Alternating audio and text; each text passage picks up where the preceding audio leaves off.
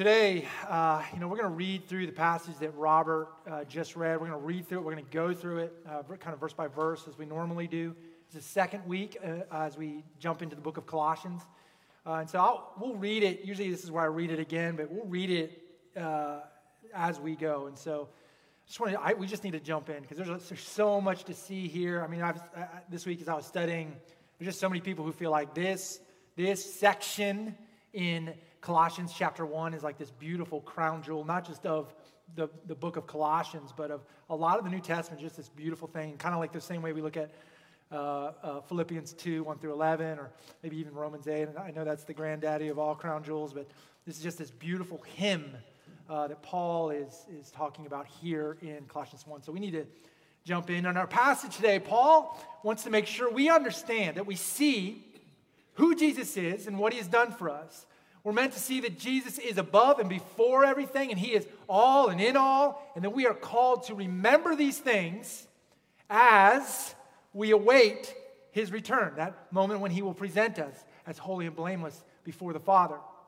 So we'll look at three things today, as we normally do. We'll look at He is supreme, He is complete, and we remember. He is supreme. We're talking about Jesus being the He, the capital H, He. He is supreme, He is complete, we remember. So, first, he is supreme. And we'll focus here in this section on verses 15 through 18. It's in your Bible, it's on your phone, it's on, on the screen. Colossians 1. yes, it's on the phone. Colossians chapter 1, 15 through 18. I'll recover. He is the image of the invisible God, the firstborn of all creation. For by him all things were created in heaven and on earth, visible and invisible, whether thrones or dominions or rulers or authorities. All things were created through him and for him. And he is before all things, and in him all things hold together. And he is the head of the body, the church. He is the beginning, the firstborn from the dead, that in everything he, being Jesus, might be preeminent. You know, an image is a representation of something. You know, a camera uh, captures light, uh, light data, and then it reproduces that data into an arrangement of red, gr- green, and blue pixels so that we can see it at a later date. We all understand how images work. I'm sure, if, again, if you do have a phone, you, you probably have a few images on your phone. And so we take a photo, we look at it at a later date, we get that. I, I've kind of talked about this before, I know, and you know, when we lived in the Pacific Northwest, there were these beautiful granite mountains. And these mountains, you know, I, I grew up in Pennsylvania, and the Appalachian Mountains, they kind of just roll. So you never, they're just always there. You're always, where we live, we were always in the Appalachian Mountains. So you never got to see it like from sea level to the top, if that makes sense. You just were on it, you're kind of already up in the mountains, and so it was beautiful, but when we moved to the Pacific Northwest, where you have the ocean, you have sea level, and then you have these huge mountains with snow cap, like there's just something about that grandeur. And so I remember when we first went there, and uh, I am, I have a, a, on my phone, I have a camera. It's pretty nice. I'm not bragging. Uh, I'll let you look at it later. But uh, so I have a camera on my phone. I just remember that when we first got there, being like, "Oh my goodness, this what in the world?" So just trying to take all these pictures of uh, my phone is not this big. Trying to take all these pictures of these mount, this mountain range because it was just so beautiful. And I remember what happened the first time I looked at those photos and I wanted to text my mom or dad who live in the Appalachians. Like, I want to text them say, hey, look at this. I just remember what happened. Like, I would look at the photo and be like, oh, man, like, this isn't going to help. Like, they're going to look at this picture and say, huh, okay. Because you, what we realize, what we understand is, is I don't care how good your camera is, you just can't capture the, the beauty uh, or, or, even, I'm going to say this word, but maybe it may, if you've ever seen things that are so big, you would understand it, but the weight. You understand like the weight of the, of the, of the scene? It's like you see this and you're like, oh my goodness, that is so weighty, that is so significant, it is so beautiful. And I'm using words there that in the Bible, actually, there is one word that means all those things. You know, weight, beauty, significance. You know what that word is? It's, it's glory.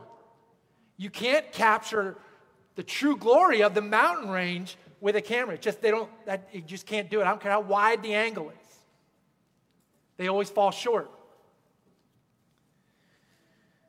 And so I remember, again, showing the picture to my parents or to, to other family members who live, you know, in Texas where there are zero mountains, and or my family who lives in now Maryland. I just remember sharing, and I have to like send a text and say, listen, but you just got to see it. Like I sent all these qualifiers, but, but, but, you know what I mean? Like, because these pictures fall short.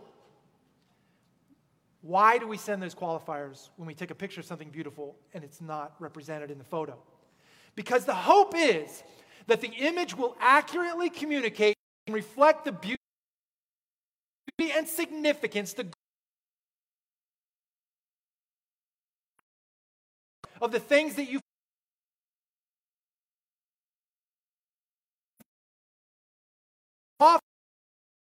make the photos fall short. And as we know, we've been created, we've all been created in the image of God. Our sin has degraded that image so much. We have fallen short of representing Him that often we can't see Him. That Jesus Christ is the image of God. Or as Hebrews says in chapter 1, he is the perfect imprint of God. A representation of God, a facsimile of God. He is God. He is the thing itself. So then, how is word helpful for understanding who Jesus is? By taking on flesh, Jesus is becoming something we could understand. His flesh is the pixels or are the pixels that have been arranged in a way that we could understand. He is the view that reveals. He is the tangible, the touchable of what cannot even be approached. He is the visible of what is invisible. He existed outside of time and creation and entered into it in order that we might see and know God.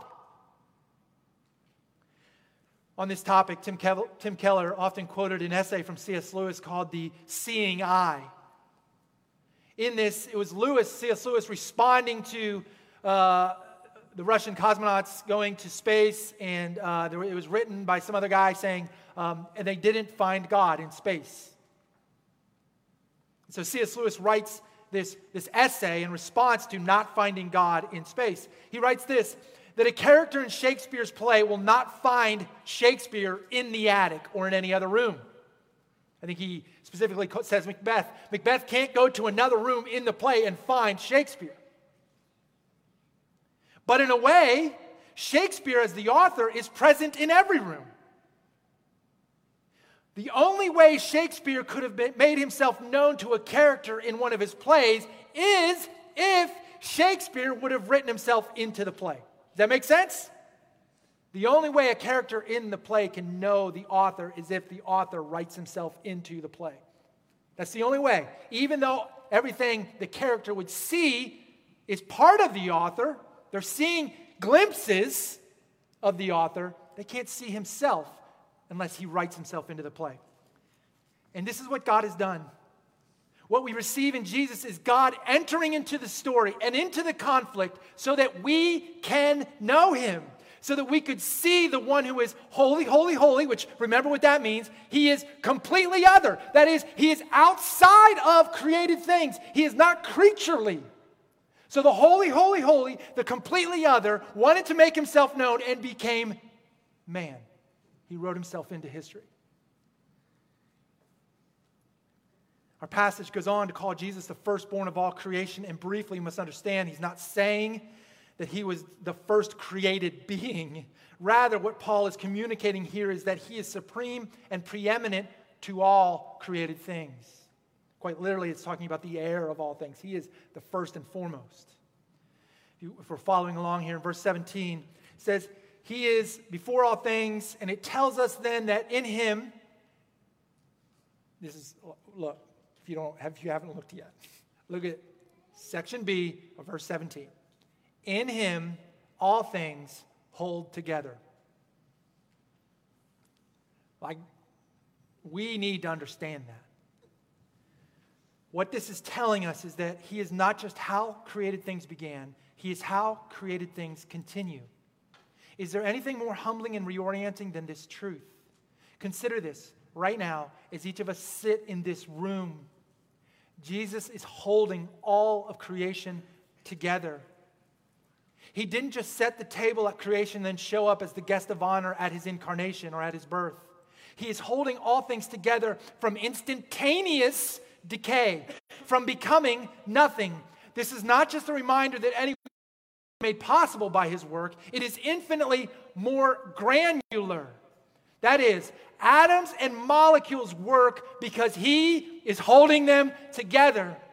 And the world would say, no, natural laws hold molecules together. Electric charges hold molecules together.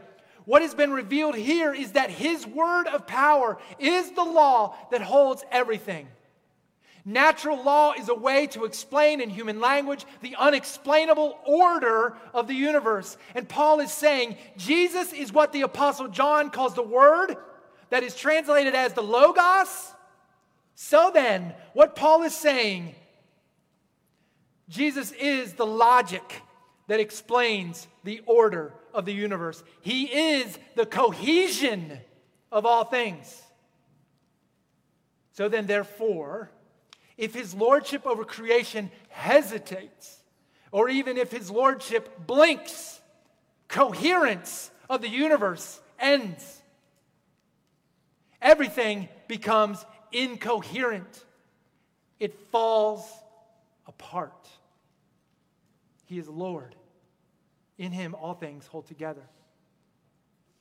The church, that is, all who have placed their faith in Christ, is called the new creation or a new creation. And Paul presses us to see the lordship of Jesus is in the church as well.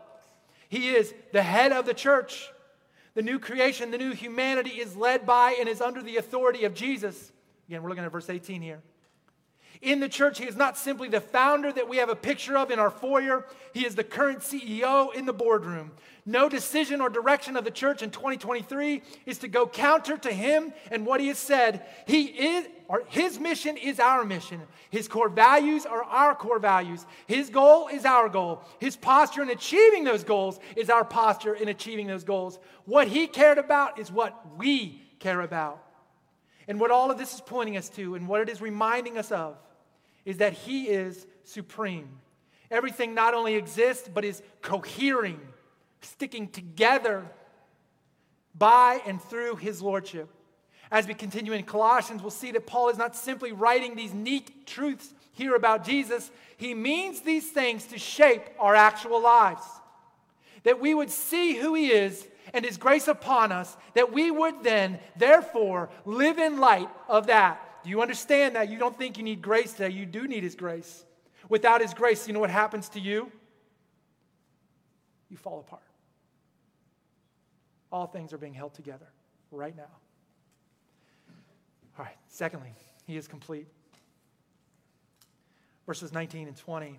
For in him all the fullness of God was pleased to dwell, and through him to reconcile to himself all things, whether on earth, in heaven, uh, or in heaven, making peace by the blood of the cross. I remember when I first got, uh, when I, the first car I had was uh, a hand me down from my parents, Honda Accord. It was red. It was 1988. It was awesome. Uh, I remember the first car that I went and bought. It was another, it was a Honda Prelude. Uh, I think it was in 1999. It was also pretty great. And I remember seeing a commercial for the Honda Prelude, and I remember the commercial was pretty amazing they showed me all these things. And it's like, oh my goodness, I, that car is so neat. And um, it doesn't have these windows anymore. I don't know if you're old enough to know what this means, but it used to be that's how you put a window down. That, that is foreign for some of you. I understand that. Uh, but you didn't have to do that anymore. And I remember thinking, in that you see on the on the on the um, on the commercial, like pushing buttons and you're doing things. It's pretty great. So I remember going to there, and I didn't have a lot of money. I just got my first job as a teacher. And uh, I remember going, and um, they showed me the Honda Prelude that I could afford. And it was not the one in the commercial. It was not the one in the commercial. And uh, now they told me if I wanted to pay more monthly, I could have the one in the commercial, but that's not what I could do. And so I got the base model, and it it, I think it did have the, the windows that you, um, you know, that's why my left arm was bigger always, because, you know, like I got that one. It wasn't the fully loaded, complete package. It wasn't the Texas edition of the Honda Accord. Uh, sorry, I heard my wife laugh, and she understands why that's funny. Texas always has like this ridiculous edition. Anyway, okay. Again, we need to be reminded that there was a faction in the early church that was trying to convince the new Christians that they also needed to follow the traditions and Jewish ceremonial laws to have the full experience of God, the completely loaded experience of God. And so Paul writes this For in him, in Jesus, all the fullness of God was pleased to dwell. That is, in Jesus, we have all of God, the complete package. And while it is a mystery for us, the full humanity of Jesus is not at the cost of his full divinity. And so when we come to Christ, we are coming to the fullness of God. Jesus is not simply how we gain entrance to the presence of God, He is the presence of God. And so it is by abiding in Him, in pursuing Him, considering Him, treasuring Him in truth, as revealed in the Bible, that we find that we can be known by God. And again, right now you may seem, well, okay, I know all that. Trust me, this is so important. If we don't have this foundation that Jesus is the fullness of God, our lives will be changed and affected by it in ways where we, were, we are searching for something more. See in verse 20 what it says here. Let me read it again. Through him, and through him to reconcile to himself all things, whether on earth or in heaven, making peace by the blood of the cross. The gospel is that Jesus, who is the fullness of God, reconciled us to himself. What we made wrong in our rebellion, he paid for on the cross. And in doing that, he made peace for us with God. And I know we talk about that word every time it comes up, we need to. But consider it and, and consider this word peace in this context. If you get into an argument and you offend one of your friends, you can you offend them, and let's say the next day you go to them and say, Listen, I'm sorry, I should not have done that, I should not have said that, that was inappropriate. I'm sorry I hurt your feelings. And let's say, okay, they they they forgive you. Great. Now, that's great. So you can have the conversation, maybe you go hang out, but isn't there always something that is less than? Aren't you uh, then for the next few days, or at least the next that conversation, aren't you a little bit on eggshells? Like, oh my goodness, I've been forgiven. I shouldn't have done or said what I said, and they forgave me, and that's great, but you're still kind of walking on eggshells in that relationship until maybe the thing has been forgotten or the relationship has uh, just past that, or um, there's always a sense of it's not what it was before. As we talk about, and we take that into our relationship with God, and as we talk about our relationship with God, and we come to Him and we say, in our hearts, because of how our horizontal relationships work with human beings, we say, I will then earn your trust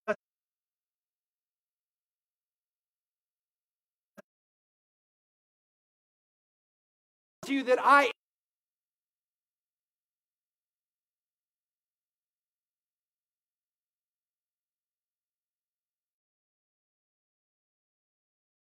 spend some amount of time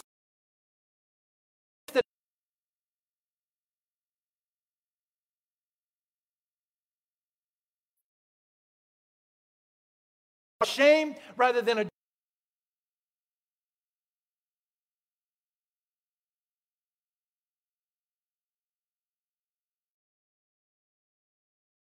Jesus that covers our sin.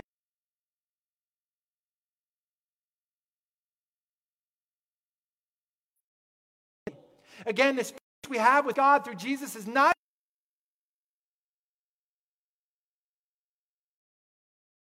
conflict.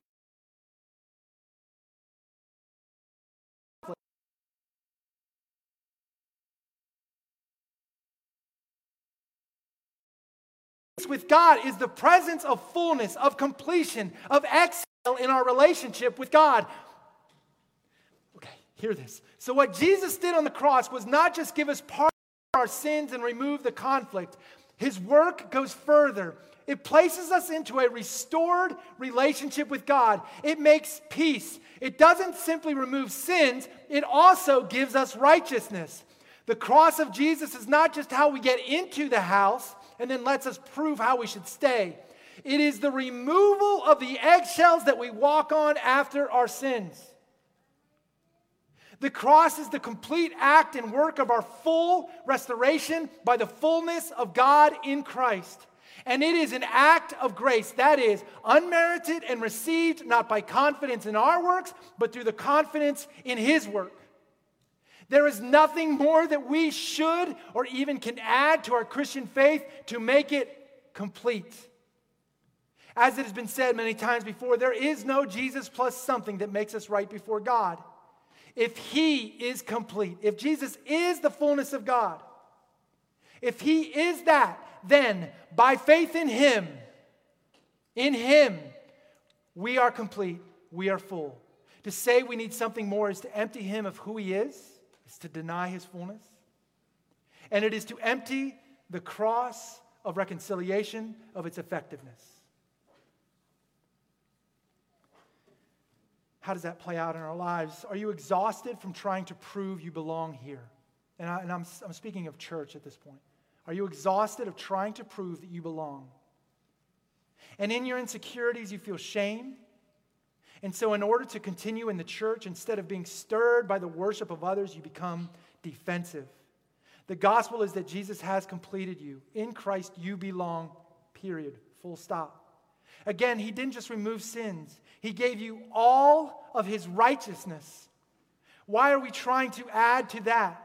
It is full, it is yours by faith. You don't belong because of your work. You belong because he has reconciled you and given you peace with God. And so your work is simply your worship, your response to the unimaginable grace that you belong. And all of that realizing and seeing will absolutely then inform our works and our lives. What if Paul's argument here is true? That Jesus is the underlying logic of all created things. What if Jesus is the completion of all that we long for? Then these things go beyond how we are saved. Every day when we wake up, we look for satisfaction. Every single one of us. We're all looking for satisfaction every day when we wake up. The temptation is to look for the fullness in our lives in created things.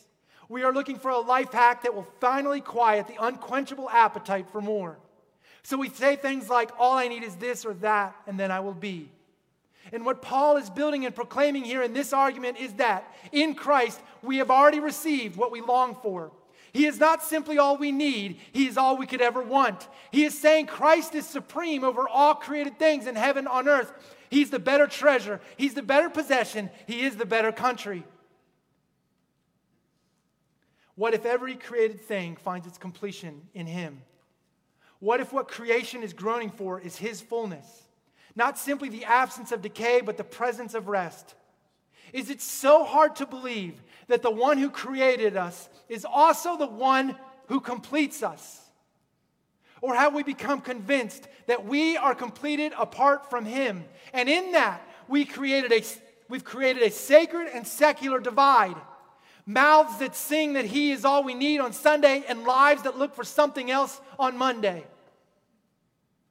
He is the exhale, the sigh of contentment, the rest that every person is looking for. So He is supreme, He is the completion. And lastly, we remember. Again, going back to the photos of mountains. You know, if I was on, let's say I climbed on top of one of the mountains uh, there in the Northwest, and I went to the top and I had my, you know, I have a, I have a great camera. I'm like, I'm to cap, I'm to capture every single pixel of beauty here. And I take my camera, I get to the top of the mountain, I take the picture, and I get to the top of the mountain, I take it right, right? I take it from this angle and I just shoot down. I show you the dirt of the mountain. And then I forward you that picture and say, look at this mountain. Oh man, it's so beautiful. And while you may be like, well, that's, that's nice. Uh, that's a nice picture of a mountain. Can't really uh, enjoy it per se because it's very sharp. The pixels are, there's a lot of pixels there crammed into that photo. Good picture of a mountain. But it's so close. Could you maybe zoom out just a little bit, just a little bit. Maybe I just then take a picture of just the top of the mountain. Oh, that's great. Again, the beauty of the mountain is seen when you fully zoom back and you see the water and how it shoots up out of the water and you see it and you see the sky, you see the scope and just the context, the situation of the mountain. You understand that? After spending the previous verses lifting up the beauty and supremacy of Jesus, Paul zooms back out to make sure we understand the landscape of the gospel, that we could truly enjoy what is happening here. So he zooms out, he wants us to see it. Look what he says here in verse 21 And you who were once alienated and hostile in mind, doing evil deeds, he's now reconciled. Uh, he is now reconciled in his body of flesh by his death, in order to present you holy and blameless and above reproach before him. Understand that this is not simply the landscape or the circumstances of the world that Jesus was born into 2,000 years ago. Before faith in Jesus, we were all alienated and hostile in mind, doing evil. Paul is not looking at Colossae and saying, of all people ought to be you ought to be very thankful for Jesus because you were separated from God in your rebellion. You alone were hostile towards him. No. Paul wrote in Romans 3 for there is no distinction for all have sinned and fall short of the glory of God. So then these are the circumstances the situation the landscape of Jesus' work in every person's life even today this is the context of the gospel of Jesus Christ and what it invades and it is only then, by the grace of God, that we see and confess that reality. And trust me, I understand. I grew up in the church and I've heard it so many times. Well, I grew up in the church, so my testimony of God's invasion, of God's grace, of God's beauty and, and glory in my life is, is smaller than yours because, you know, you came from this situation, this horrible situation, and, and you were in this place and God rescued from that. But, you know, mine is, is just this. And you don't understand church goer all of your lifer. That I don't know. I hope that, makes sense. Like me, when we reduce the work of God because we say, well, I, you know, he didn't rescue me from that much. I was always in church. I knew everything, blah, blah, blah. Like what we're doing there is we are taking the picture of the mountain from about two feet away. We're saying, look, Look how beautiful. I mean, the gospel is beautiful. It doesn't really shape our lives. It doesn't really compel us. We're not, it's not this big, dramatic, beautiful, awe-inspiring, worth our worship, shaping our lives. It's not that, because we grew up in a context where all we're seeing is this. If we would just zoom out a little bit and say, oh no, churchgoer, you were once alienated. You were hostile in mind. You were doing evil things. Would you see the context of everybody's heart when the gospel invaded? Don't minimize it. Zoom out.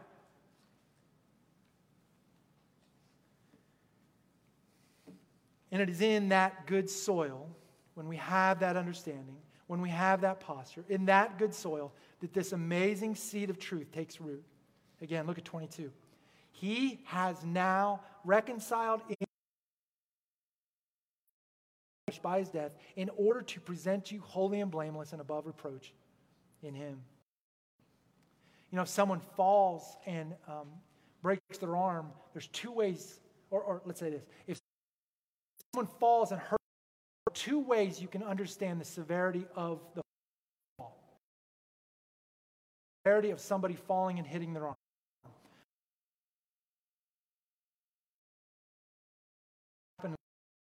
That's the first way you can see, oh boy, that is, that, the arm should not go in that direction. That's severe. Now let's weren't there. What's another way you can see severity? You can hear later that the, okay, you hear this. The, the doctor had to put the person in a six hour surgery and reconstruct everything. You see the severity by the cost or what it took to restore the arm. You understand? So you can see it happen and see the arm, or, or you can hear about everything that had to be done to restore the arm. Does that make sense? You're hearing about the severity of the fall. We get that?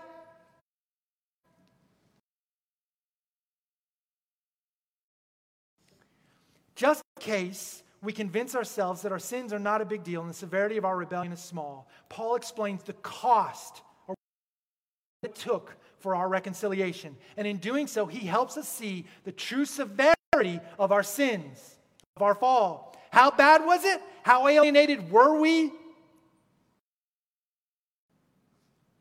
We see the severity of this by seeing what he had to do to restore us. Jesus had to die.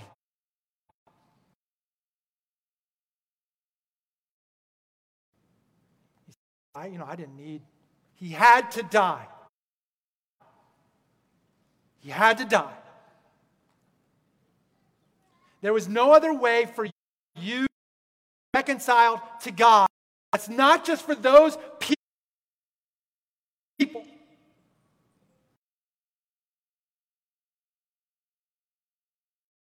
You who, in this culture, in this context, he had to die for. Jesus, when he prays, let's do that. But stood up and went to the cross. Here is this amazing truth.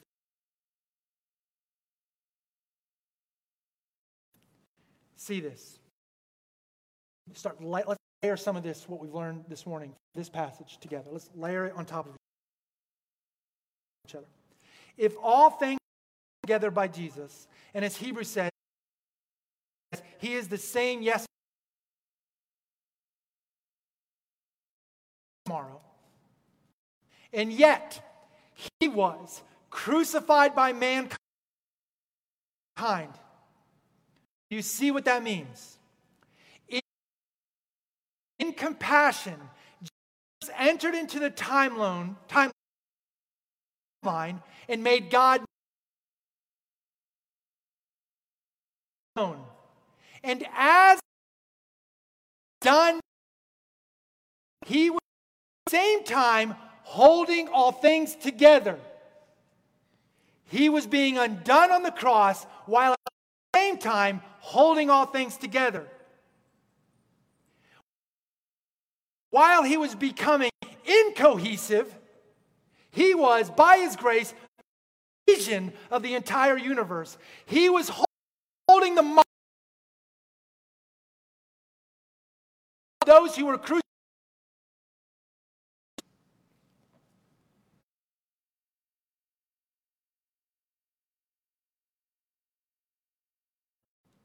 It is one thing to see that he went to the cross willingly, it's another to see that he upheld, held together those who were doing it. That's crazy. What kind of love is that?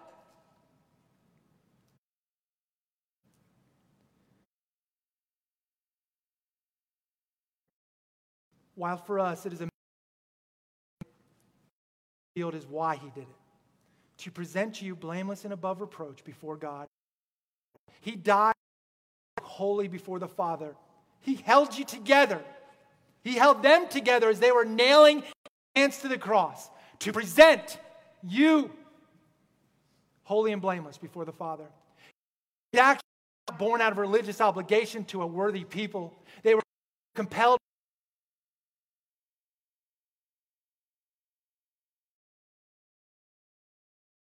And with our hearts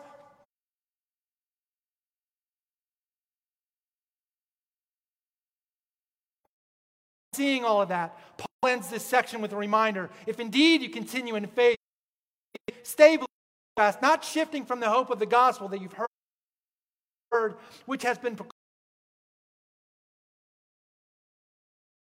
all creation under heaven, and of which I, Paul, became a minister. And again, the word if there in language, we'll see three is an assumption of. Indeed, you will. He tells them to be aware of the false teaching they are hearing, be from paganism or Judaism. He says, continue to hold fast to the good news of the supremacy and sufficiency of Jesus Christ. Guard yourselves from being convinced that you need to add anything. There is no upgraded package of this word. Remember that his work is complete, and so we are complete. And he is continuing to hold us together. So we wake up each day and we think on these good things. We come to church not in fear or in show who we are, but rather we come because of who he is. We are generous in our serving of others because we have been made full. We are not here to prove that we are worthy. We are here. He is worthy. And throughout the week, we continue meditate on these things, which or the word meditate means to almost murmur or plot ourselves. We are murmuring these truths to ourselves throughout the week. So we go to work, we come home, we go to the store, and we go through each day continuously to all of our insecurities that in Him we belong and we are whole. And what is this hope of the gospel that we are not shifting from? Let's finish. Conclusion, looking at this hope briefly. We talked our separation from God, that the gospel medicine. So we zoomed out. Uh, we zoomed out and saw that we, we were alienated. We were hostile in mind. We, we saw how the great news of the gospel shoots up out of the water. Because we need to zoom out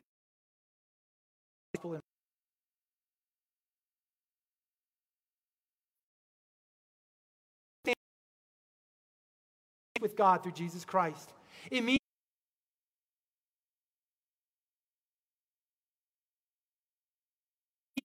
we may struggle in hardship, nations may rage, the Supreme will enter and redeem all of creation. What is begun faith in Him will be completed by Him. And more than that, clearly as we can see Jesus through His Word, as He is imaging God through His Word, it is still dim to the ultimate. Okay. Revelation chapter 2, verse 3 through 5. I know you all are waiting for it.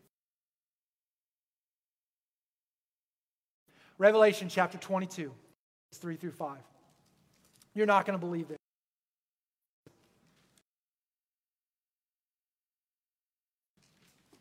But oh man, what if believe it? Seriously. What if you believed this? Revelation 22, 3 through 5.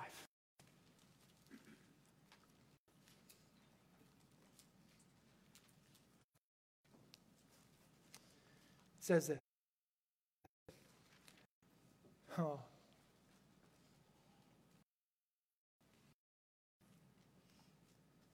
No longer will there be cursed, but the throne of God and of the Lamb will be in it.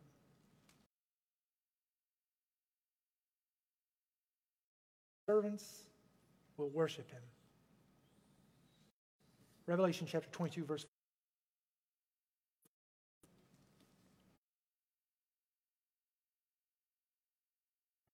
They see his face and his name will be on foreheads. We'll be known. Be no more. They will light our lamp of lamp.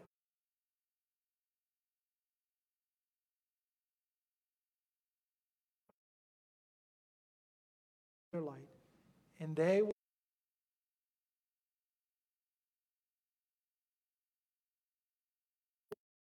Forever and ever.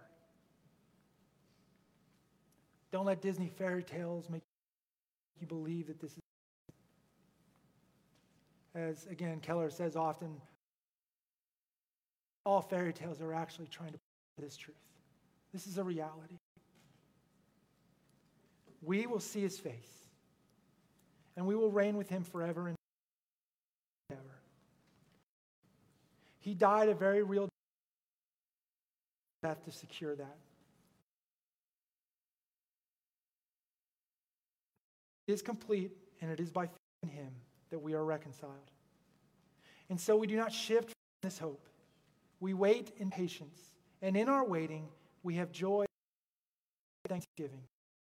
And we see that by his constant grace, we are held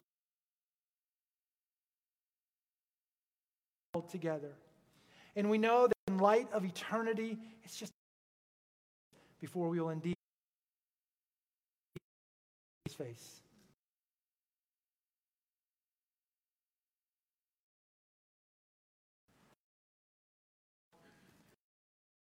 That you not only gave us, but you are holding us together in. May we understand and feel the intensity of the truth that you are holding us together, that your Son is the cohesion of all things. Everything is summed up in Him. He is the destination of all of our appetites. He is the fulfillment of all of our. May that truth come home by the work of your Spirit, hearts through your word being preached. Back from the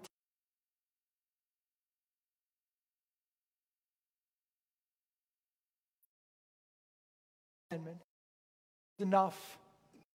He is more. We are satisfied.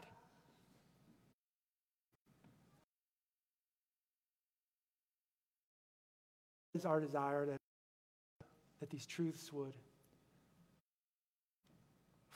fly not just into our heads, but into our hearts and out through our hands. Thank you for your Son, Jesus Christ.